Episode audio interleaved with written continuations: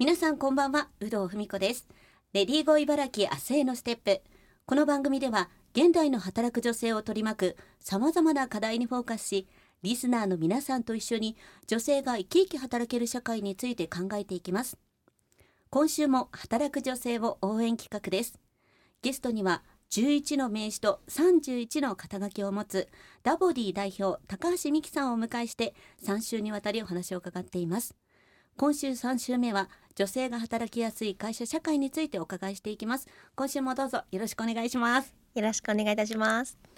まあ、高橋さんご自身、あの番組の中でもおっしゃっていただきましたけども、ふたりのお子さんのお母様でもあるということなので、やっぱり働きながら子供を育てるてる方もたくさんいらっしゃるかと思うんですけど、はい、このなんか両立みたいなところってどんな風に捉えてますか？ありがとうございます。これよくマイクを握るときに、はい、あのたくさん質問されるんですけども、ね、はい、もう私はまず、うん、必ず言うのは両立なんてできるわけがないとはいまあこれもね、あの本当理想像だと思うんですよ、うん、やっぱ私たちが小さい頃から見てきたアニメとか、はい、おとぎ話とか、うん、絵本とか、まあ、そういったもの、まあ、自分自身の親もうね、一番近い母親しかある意味そういうものを見たことがないので、はい、まあ、女性が働きやすい会社とか社会、一気にこう日本もそうですけどグローバルにルールがなっちゃってちょっと、はい、おおどうしたらいいんだろうっていうのが今現状だと思うんですね、うん、だからこそ私はもう子どもたちとあのチームになって、もういつもあの今日とかもですね、朝起きておはようって言って、今日お腹どれくらい減ってるって言って、うん、もちろん朝ごはんあの食べるっていうのは前提なんですけれども、はい、朝ごはんを作らなければいけないから、起きなきゃいけないから、うん、ごじだって思うと嫌じゃないですか、はい、そうですねっていうので、まずはお互いにですね、おはようの挨拶をした時に、今あなたの気分はどんな感じ、どれぐらいお腹が空いてるっていうのを全部数値化させていくんですね、はい、なんで例えば今日はすごい体がだるいから、なんか体力的な にじゅっパーセント なんだけど、でもめっちゃお腹空いてるね、お腹ヘイマックスなのでもうなんか きゅうじゅっパーセント お腹が減ってますとかうん、うん、っていうと、分かった、じゃあ私もちょっとめっちゃ眠いけど頑張って作るから一緒におにぎり作ろうとか、うん、なんかお互いに親だから作んなきゃいけないとか、はい、子供だからやってあげなきゃいけない、うんうん、まあ、そういったものをうちはもう家族だ、チームだと、うん、いくら親子といえど私たちはまたある意味人、別の個人だよね、はい、なので対話をする、自分の気持ちはどうなのっていうのをしっかりと言うように、まあ、小さい頃から子供との会話に気をつけていました。でそれをすることで、例えば、ね、私なんかも、あのもう仕事がとにかく好きなんですよ、うんうん、うちの中にきっと三つ指立ついて、あの子供とか夫の帰りを待てるような性格ではないのででもね、それで頑張ろうと思ったんですけども、まあ、できないので向いてることと向いてないことって明確に分けながら、だったら自分が好きで得意なことを伸ばした方がいいじゃないですか、うん、っていうので、うちは小いちからふたりともちゃんと切れる包丁で、はい、あの横について料理を教えて、はい、それも教えるっていうよりも、いやさ、こうやって作るとさ美味しいよね唐揚げってさ、やっぱ出来たてが最高だよね、ちょっと味見してみるとか言いながらでもね、あのやっぱり小さい子に油物とか危ないので、これをすると危ないんだよ、これをすると時短になって、うん、美味しさの仕組みは実は唐揚げは最初にね、こう砂糖で揉み込んでおくとコクが出て美味しいんだよっていう、うん、そういった実はこう子どもたちにもお客様にしないというか、はい、座ってたら、うんうん、ね、出てこないですよね、ご飯なんて。そうですねっていうのをですね、やっぱ大きくなってからじゃなくて、はい、お互いにしっかりとやっていきながら、うん、ね、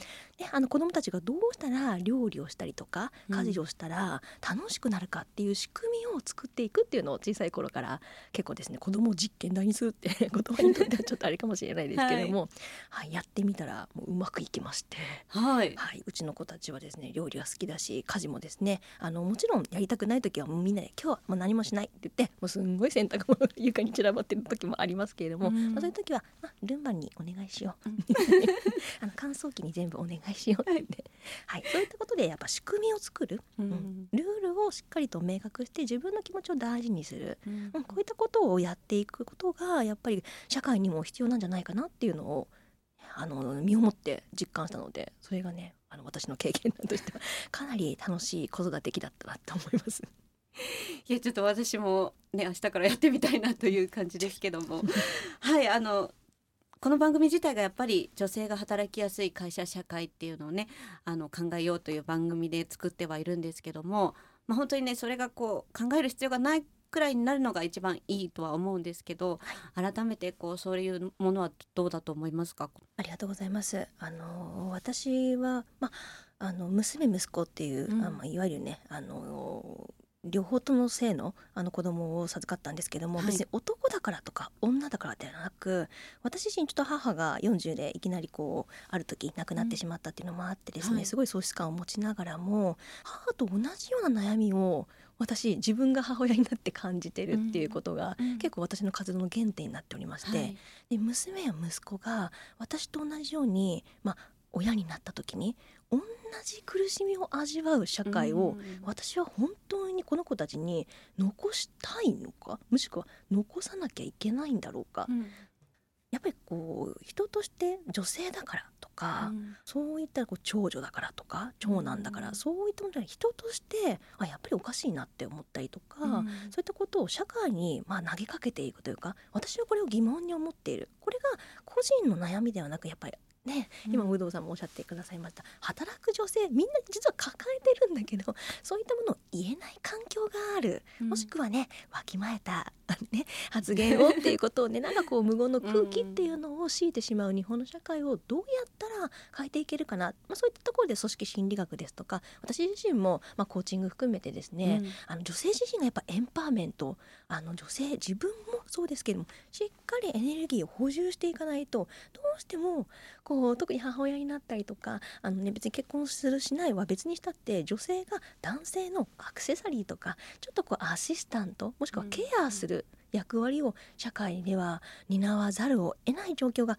いまだに日本は続いていると思うので、まあ、そういったところも含めてもうこれっていう解決策はないんですけれども、うん、でも次の子どもたちに受け渡すバトンの時はせめて同じような苦しみを味わわなくていいようにどうしたらいいかなっていうのも、それこそですねうちも結構ご飯食べながらこういった社会課題じゃないですけれども、これを、まあ、答えはこうでねじゃなく、あなたならどう思う、この問いかけをとにかくたくさんの方としてそれをこう修正して繰り返して、ね、きっといつか皆さん最後は死んじゃいますよね、うん、人はやっぱ死に向かっては必ず絶対に一日一日あの歩んでくると思うんですけれども、だとしたら自分の命どういったところに使っていきたいんだろうっていう逆算をした時に、まあ、これを子どもたちが大人になった時にあお母さんがとか、うんうん、ママがこうやって頑張ってくれてたのってあこういうことだったんだっていうのも別に分かってほしいと思わないんですよ。もうそれが当たり前に進んでいける、女性だからとか男だから育休を取ったらとか、なんかいまだにまだ日本では制度が充実していもやっぱりその環境とか受け入れられる周りのその空気感が、うん、そのアンコンシャスバイアス見えない偏見がね、こう微笑んでおけばねいいよねってこう内に秘めちゃうものが多いと思うんですけれども、それがねあのこう言葉に対して結構強い言葉になって対男性、ね、女性対男性みたいな構造になってしまうので、それをどう解きほぐしていきながらみんなでこの社会の課題を考えていけるかっていうのは、引き続き私自身もひたすらやっぱり考え続け問い続け学び続ける必要があるので、だからこそ私は働き続けるんだなって思います。なるほど。そんな高橋さんが実はじゅうがつじゅうさんにち金曜日、鹿島市で人材マッチング交流会があって、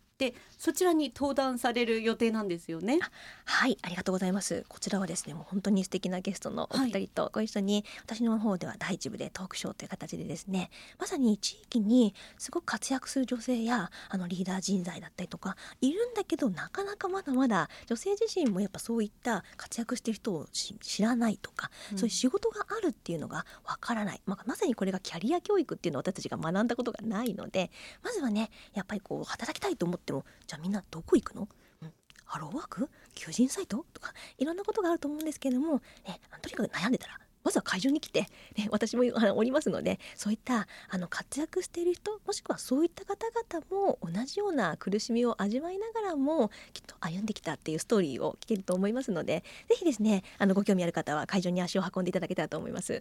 い、では最後に番組をお聞きの働く女性向けて高橋さんからメッセージいただければと思います。ありがとうございます。あのー、もうね働く女性、本当毎日頑張ってると思います。ぜひですね、自分自身をしっかりと大事にしていきながら、あの自分の気持ちを、もしくはね、女性どうしてもこう献身的になりすぎて誰かのために、ね、特にこう責任感の多い女性ほどこう自分を置き去りにして、子供のため、社会のため、仲間のため、会社のため、パートナーのため頑張り尽くしてバーンアウトしちゃうことが多いんですよね。私もそういう仲間をたくさん見てきたので、ぜひね、あの胸に手を当てて、自分自身をまずは大事に扱うこと、あなたのやらなきゃいけないこと、あなたを見ている人は周りにたくさんいるんだよってことを、自分自身が価値のある一つの本当に大事な存在なんだよってことを理解しながら、ぜひ未来に向かって一緒に歩んでいただけたらと思います。ダブリューディー 代表の高橋美希さんにさんしゅうにわたりお話をお伺いしました。高橋さん、力強い素敵な言葉ありがとうございました。ありがとうございます。